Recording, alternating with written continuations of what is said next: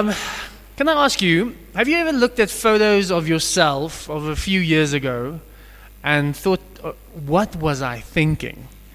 When you, when you looked at it, so, so, so maybe you tried a new hairstyle. I, I know that's something I often do, or maybe you uh, you wore particular clothes, and it's maybe five years, ten years, fifteen years ago, and then you're like, what was I thinking? Can anybody relate to that? Have you ever bought maybe something, a piece of furniture or, or, or, something external. And then one day you sit in your house and you look at it and you think, what was I thinking? Why would I, why, why did I think this was a good idea? And at the time you were probably very passionate about that piece of furniture. But now, with a bit of sobriety, you realize, what was I thinking? Maybe th- this one is, is slightly more rude, I guess.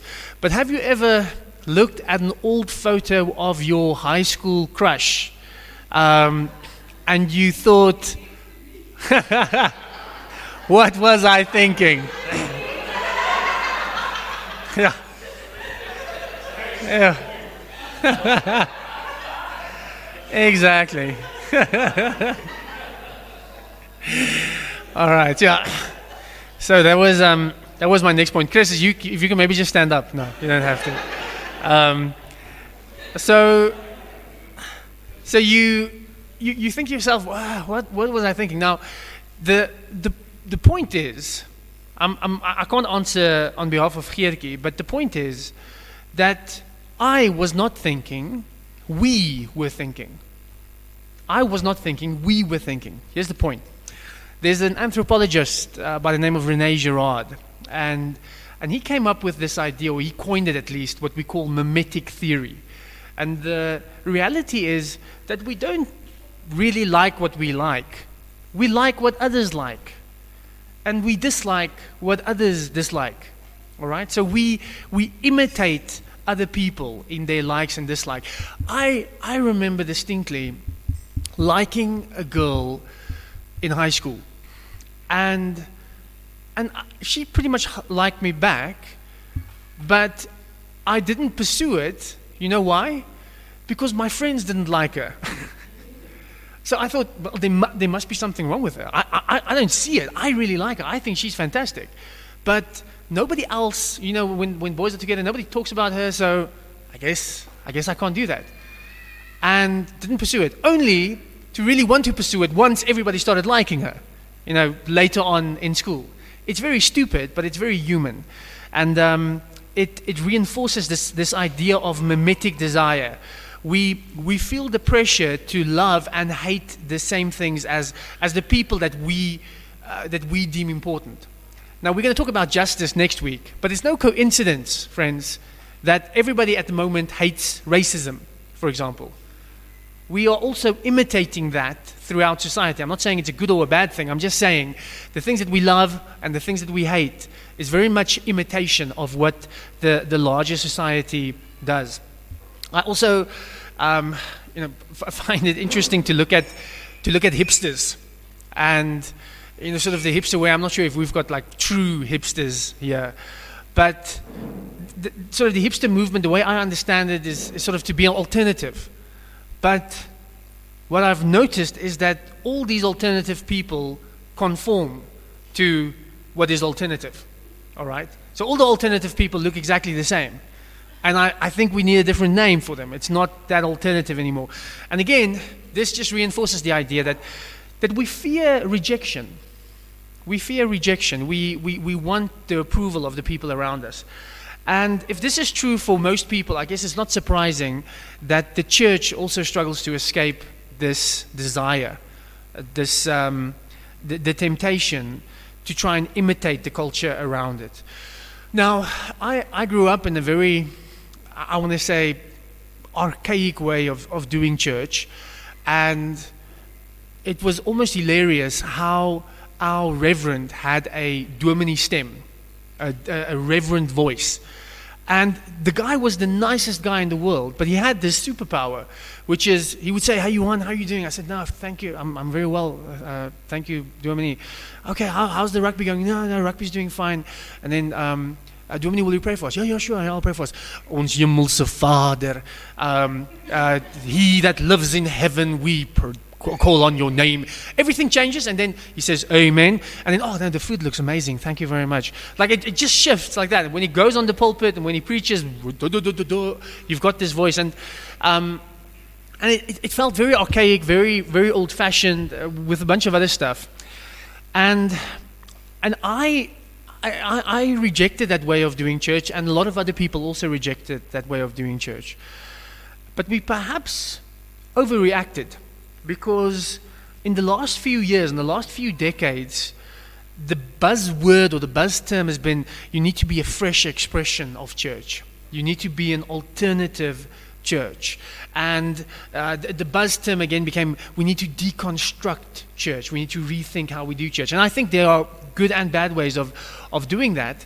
But what I can also tell you is that dialogue emerged as such a fresh expression of church.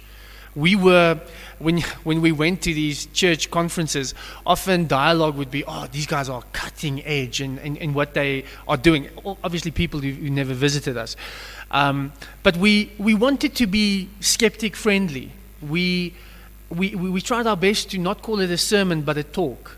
We tried our best to not call it a church, but a community we tried our best to, to use secular movie clips and stay away f- as far as possible from churchy language or churchy rhetoric. Now, although I, I don't think I was ever worried about our theology, our theology was conservative, and I don't think we compromised on, on that. The one thing that we did do is I, I found myself trying to hide the fact that dialogue is a church at times. I've often found myself um, depending on, on, on, the circles I go, trying to hide the fact that I am in, in, in, in full time ministry. I wanted to write a book at, j- just earlier in my life so that I can say I'm a writer. Um, when, they ask me, when they ask me what I do. Uh, because in, in, in many, many instances, I, I sometimes feel like I need to hide this, this side of, of me. And look, we wanted to reach people we wanted to reach people who do not necessarily want to be reached, wanted to be reached, and we still do, and it's not all bad what we've done and, and what we're doing. But to a certain extent, we were imitating the culture around us and not Jesus. We were trying our best to impress the culture and the people around us and not trying to be apprentices of, of Jesus. And uh, in, in, in our attempt to desperately show the world that we are with it, you know, that we are not like those other people. We are, um, we are, we are different. Now, the, the passage that is quite convicting is, is Matthew 5. It's very famous. It's uh, from the Sermon of, on, on the Mount, Matthew 5 from verse 11. If you have a book or if you have a phone, you can switch it on or turn it over. Matthew 5 from verse 11. So we, we're catching up so, you know, somewhere near the end, or uh, not near the end, near the beginning of the, of the sermon. And it says this Jesus speaking, he says, Blessed are you when others revile you and persecute you and utter all kinds of evil against you falsely on my account. Rejoice and be glad, for your reward is great in heaven. For so they also persecuted the prophets who were before you. Remember that you are the, the salt of the earth. But if salt has lost its taste, how shall its saltiness be restored? It's no longer good for anything except to be thrown out and trampled under people's feet. You are the light of the world. A city set on a hill cannot be hidden. Nor do people light a lamp and put it under a basket, but on a stand, and it gives light to all the house. In the same way, let your light shine before others, so that they may see your good works and give glory to your Father who is in heaven. Do not think that I have come to abolish the law or the prophets. I have not come to abolish them, but to fulfill them. For truly I say to you, until heaven and earth pass away, not an iota, not a dot will pass from the law until all is accomplished. Therefore, whoever relaxes one of the least of these commandments and teaches others to do the same will be called least in the kingdom of heaven. But whoever does them and teaches them will be called great in the kingdom of heaven. For I tell you, unless your righteousness exceeds that of the scribes and Pharisees, you will never enter the kingdom of God. I want to pick up that first uh, verse, verse 11 that we, that we read. Blessed are you when you are persecuted for, for my sake. Here's the thing, friends. uh, a church that is constantly trying to please outsiders, to please skeptics, to please the culture around it, will never be persecuted. If you are never at odds with the culture, if they never frown, if they never, you know, make a make a dis, you know, uh, look at you in disgust, then as a church we're probably doing something wrong. We're probably doing something wrong. I mean, Matthew, or at least Jesus, is not saying if you are persecuted, he says when you are persecuted. So, in other words, it must happen. At some point, it must happen. It's not a question of maybe, maybe you're unlucky, but the, the, the, the, the word is, is when. It is supposed to happen. So, in other words, if we follow Jesus, at some point, we are going to have to offend the culture around us. Now, that might mean that, uh, that our teaching of sin, and when we talk about sin, it offends the humanism around us and the, this idea that you know, humans are the, the, the center of limitless potential and you can do anything. And when we talk about sin and the fact that we are truly messed up, at some point, if we do this right, it will offend the, the culture who holds to this humanist view. What about the exclusive claims of Jesus? I, as difficult as it is for me to, to, to always grapple with it, it seems as if Jesus is saying that he is the unique way to God.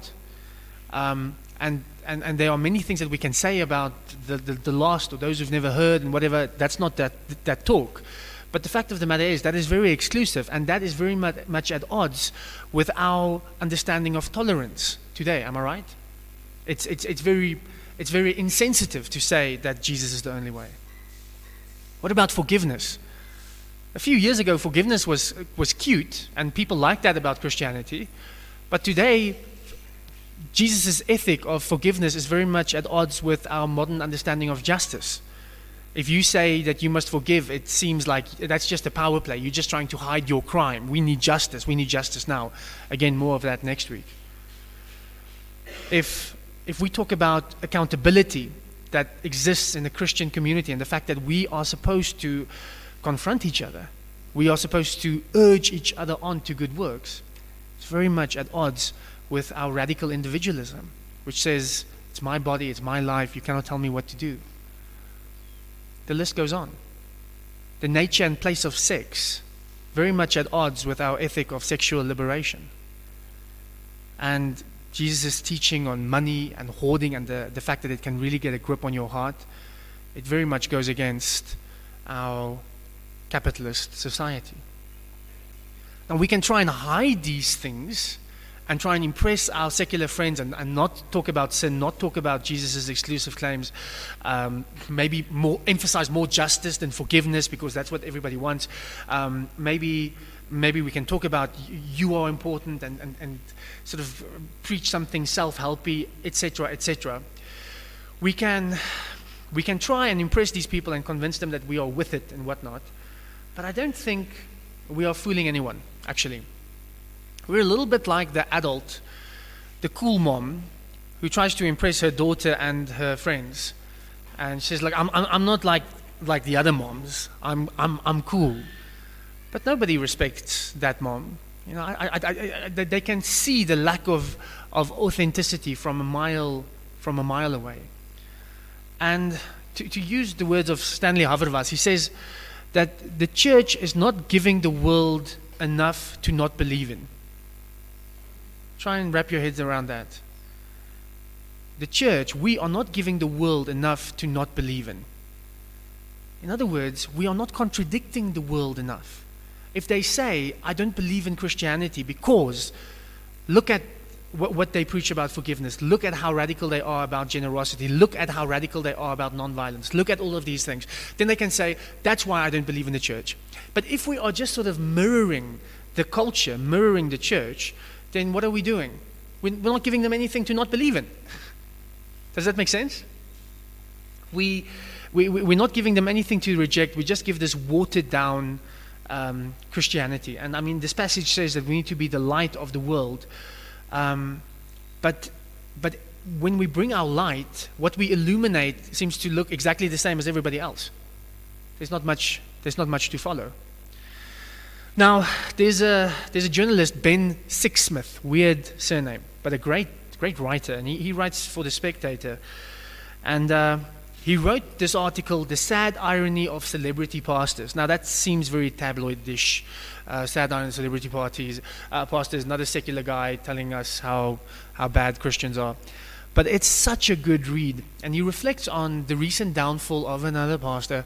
Um, this guy, um, ah, it's, it's a very gracious article. It's a very gracious article. But it reflects on Carl Lentz, who was Hillsong's leader in New York and very hip he was on every talk show. Um, he really cracked sort of you know the, the secular channels and, and whatnot. Uh, he, he, looks a little bit like a 50-year-old boy band member. He's just tattoos ripped, with glasses with no frames, you know, frames with no nothing in them. He, he, he just looks the part. But he also you know, played a role, it seems, leading a guy like Justin Bieber to the Lord for what that's worth. So, so the point is that um, the, the, guy isn't all bad, but then there was sort of a tragic fall from splendor. Um, but, but this guy reflects on, on, on this guy and Christianity of that nature, and he says this It seems to represent what I call with a twist of Christianity. It's with a twist of Christianity trend.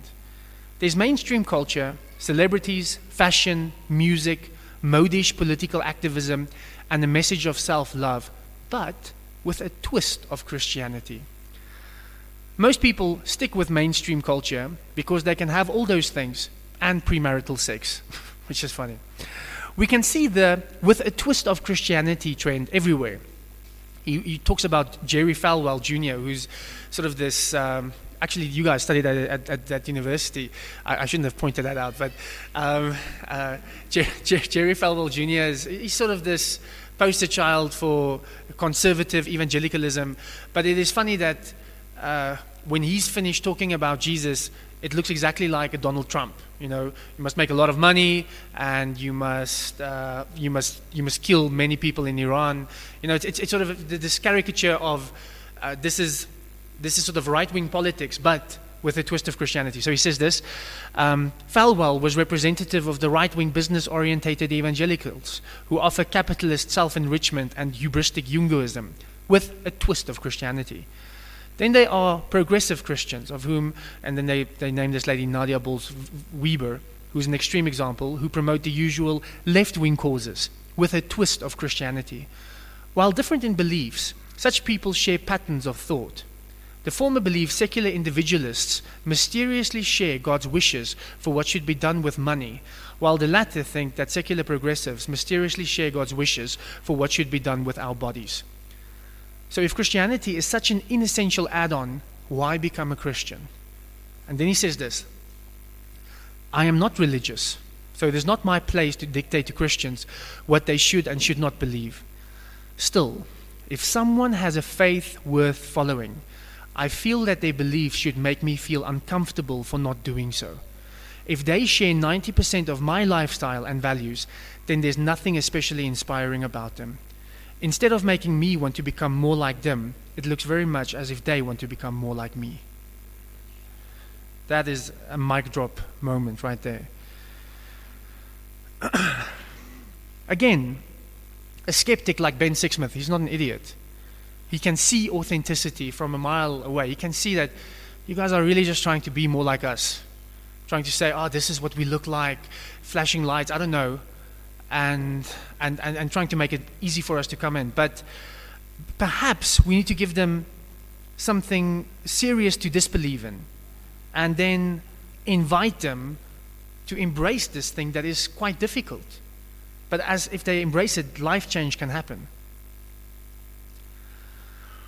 Um, we, we, we cannot, however, just reflect the culture, have more of the same, but with a twist of Christianity. Here in South Africa, I saw that at, uh, you can remember that, that Senekal fight, was it last year? The year before, maybe? Um, farmer murdered there, and then you had the usual suspects, EFF, they come, and the Komando Corps, and some of the right wing guys, they go there as well. And the Komando Corps, these guys are separatists, they are nationalists, they are, uh, fair to say, racist, okay? Uh, and and what do they do as soon as they come into Senekal? They plant a massive cross there. They take a knee and they pray. And one of my black friends asked me about it and he said, You know what, Johan, I don't think, from what I've seen in this country, not all, not all whites are racist. But all, yeah, not all whites are racist, but all white racists are Christian. Um, they, they claim some sort of Christianity, whether it's Eugene Terre'Blanche or, or whoever, they claim a form of, of Christianity. So, what is it? It's typical right wing, radical right wing nationalism with a little veneer of Christianity. And it's horrible. Something that I'm seeing all the more often now is the, you know, the clerical, the clerical collar uh, that, that, that you see in many churches, like the Lutherans and the Anglicans, but especially the Catholics, where you've got this little white patch here. So these days, it's quite popular to have the rainbow colors in the clerical collar, uh, sort of an activism and, and whatnot. And I mean, if you think about the, the background of that color, it was to symbolize the celibacy of this priest who's decided I am not going to, uh, I'm going to be set apart. So sexuality is something that I'm not going to pursue in my walk, uh, in my walk in, with, with, with God.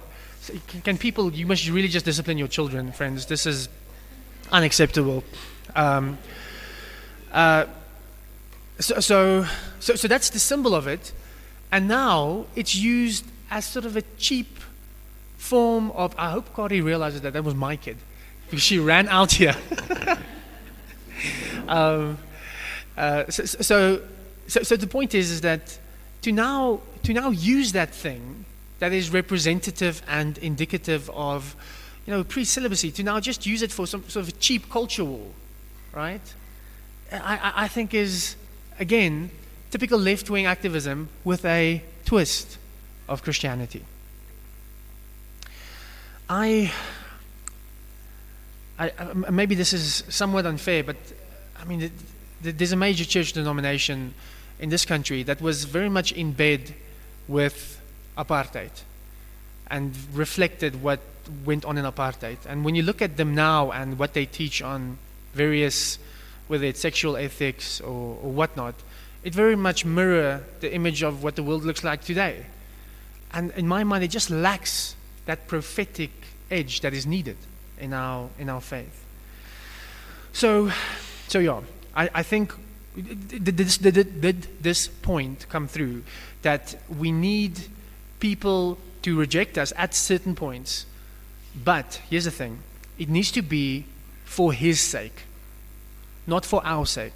Now, here's the point. Many churches today claim, ah, oh, we're persecuted, we're different in the world, we cannot be like the world, and the world hates us, and that's why they persecute us. But they are not necessarily being rejected or persecuted because of Jesus. They are being rejected and persecuted because they are obnoxious idiots. Okay? So Jesus says you need to do it. If they reject you for your sake, it's fine. There's this wonderful verse in, um, in 1 Peter 4, and, and Peter says this He says, um, If you are insulted for the name of Christ, you are blessed, because the Spirit of, of glory and of God rests upon you. But if you are insulted because you are an evildoer or a meddler, then you're not blessed. okay? So, so, so we must be very careful to say, ah, oh, persecuted, yeah, no, the world just doesn't understand. They can't do this. No, it's because you are being obnoxious.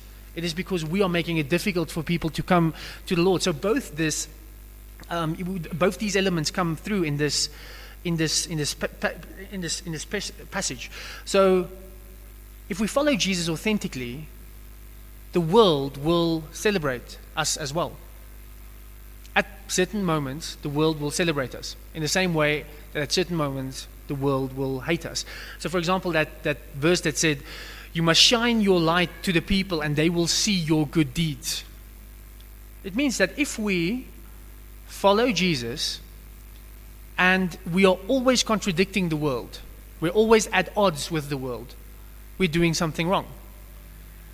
If you are always just annoying the world, you are doing something wrong. If you are always loved by the world, you are doing something wrong. Do you guys see the tension? What it means to be a follower of, of Jesus?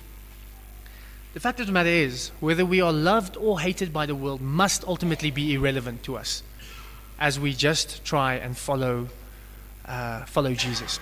There's something interesting that happens as well. In verse 17 and 20, we, we read this, this bit of, I didn't come to abolish the law, but to fulfill the law. Nothing of the, everything of the law must be accomplished, nothing must be relaxed on it.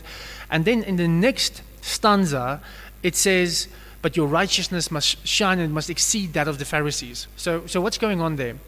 So the first has a very high view of Scripture and a massive demand that Christ makes of us in following this. The second stanza is sort of a backhanded reference to the Pharisees who are always making it very difficult for people to come to the light, to come to the Lord. And I think it is making the same point as earlier, which is I demand a lot of you, and you need to follow me, even if it is difficult. And, um, and, and we must try and bring people to come to the light, even if it is difficult. But on the other hand, it's also saying that if we make it difficult. If people reject Jesus because we are in their way, because we are acting in a Pharisaic way, then we have a lot to answer for. So I think it is making the same same point over and over again. And and maybe this is a message for many for many conservative churches. Right? I think there are many churches that must hear this message that you cannot be the reason why people are rejecting Christianity. If they if they reject Christianity because Jesus is, makes too much of a demand on their lives, that's great. But if they reject Christianity because we are standing in the way, then we have a lot to answer for. Having said that, I don't think that is something that, that dialogue necessarily wrestles with. I think we are probably more in danger of falling on the conformist side, trying to appease culture, trying to, to fit in in a, in a certain sense let me just say this sort of in, as I try begin to close, not closing. Don't get excited as I begin to close. Um, G.K. Chesterton, his famous quote says, "You know, we need to be careful to get in bed with the spirit of the age because we will find ourselves a widow in the next. We need to be careful to get in bed with the spirit of the age because we will find ourselves a widow in the next." Again, it's it's a little bit like that the, the, the church denomination that I described they said everything that the National Party said back then. They say pretty much everything that political correctness says now. And, and, and, and the fact of the matter is, in a few years from now, I think they will again be widowed because the age changes. And if you just follow the age, you're probably going to be in trouble. You know, in verse 32 of this passage, not, not 30, is it 32? Um, verse 13, it, there's a reference to the prophets no, 12. There's a reference to the prophets. And, and, and we need to get that prophetic stance where we are not afraid to speak truth to power, truth to culture, and we are not afraid of, of offending people. But for us, again, the temptation is, is not to offend.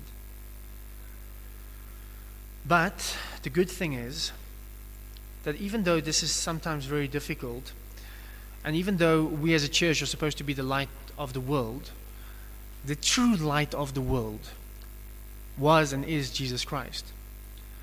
And before we can even try and do this, he already did it. And in his ministry, he was loved and adored at times. At other times, he was hated and tortured. But whether people responded well or whether they, whether they responded in the way they did, it never deterred him from his mission, which is to bring light. And because he did it, we can do it. I want us to, to pray. I want us to think of how we, how we can be a countercultural presence in, in, in this world. So, so let's just close our eyes for a second. And I, I want to ask us to, to just reflect on, on the following questions Where, where am I compromising at the moment? What way am I just reflecting the culture around me? Perhaps you are holding on to revenge because the world tells us that your feelings are valid. When Jesus says that you must forgive. Perhaps our materialism has a bigger grasp on us than, than we might think. And Jesus calls us to radical generosity.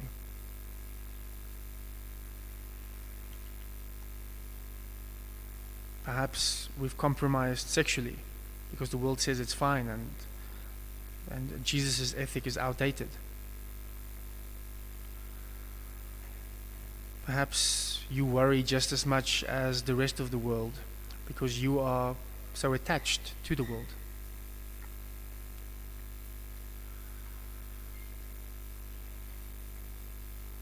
Perhaps your prayer life and Bible study life doesn't look much better than those who are not in church.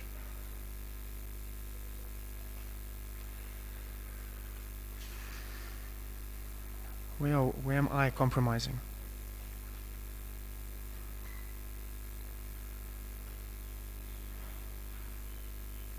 And the other question that also comes from this passage that we need to ask ourselves is perhaps perhaps you like to, to bully your lukewarm nominal Christian family. And you are very quick to point out the differences between them and you. And you are not drawing them to Christ, but you are a stumbling block for them. Perhaps that's you this morning.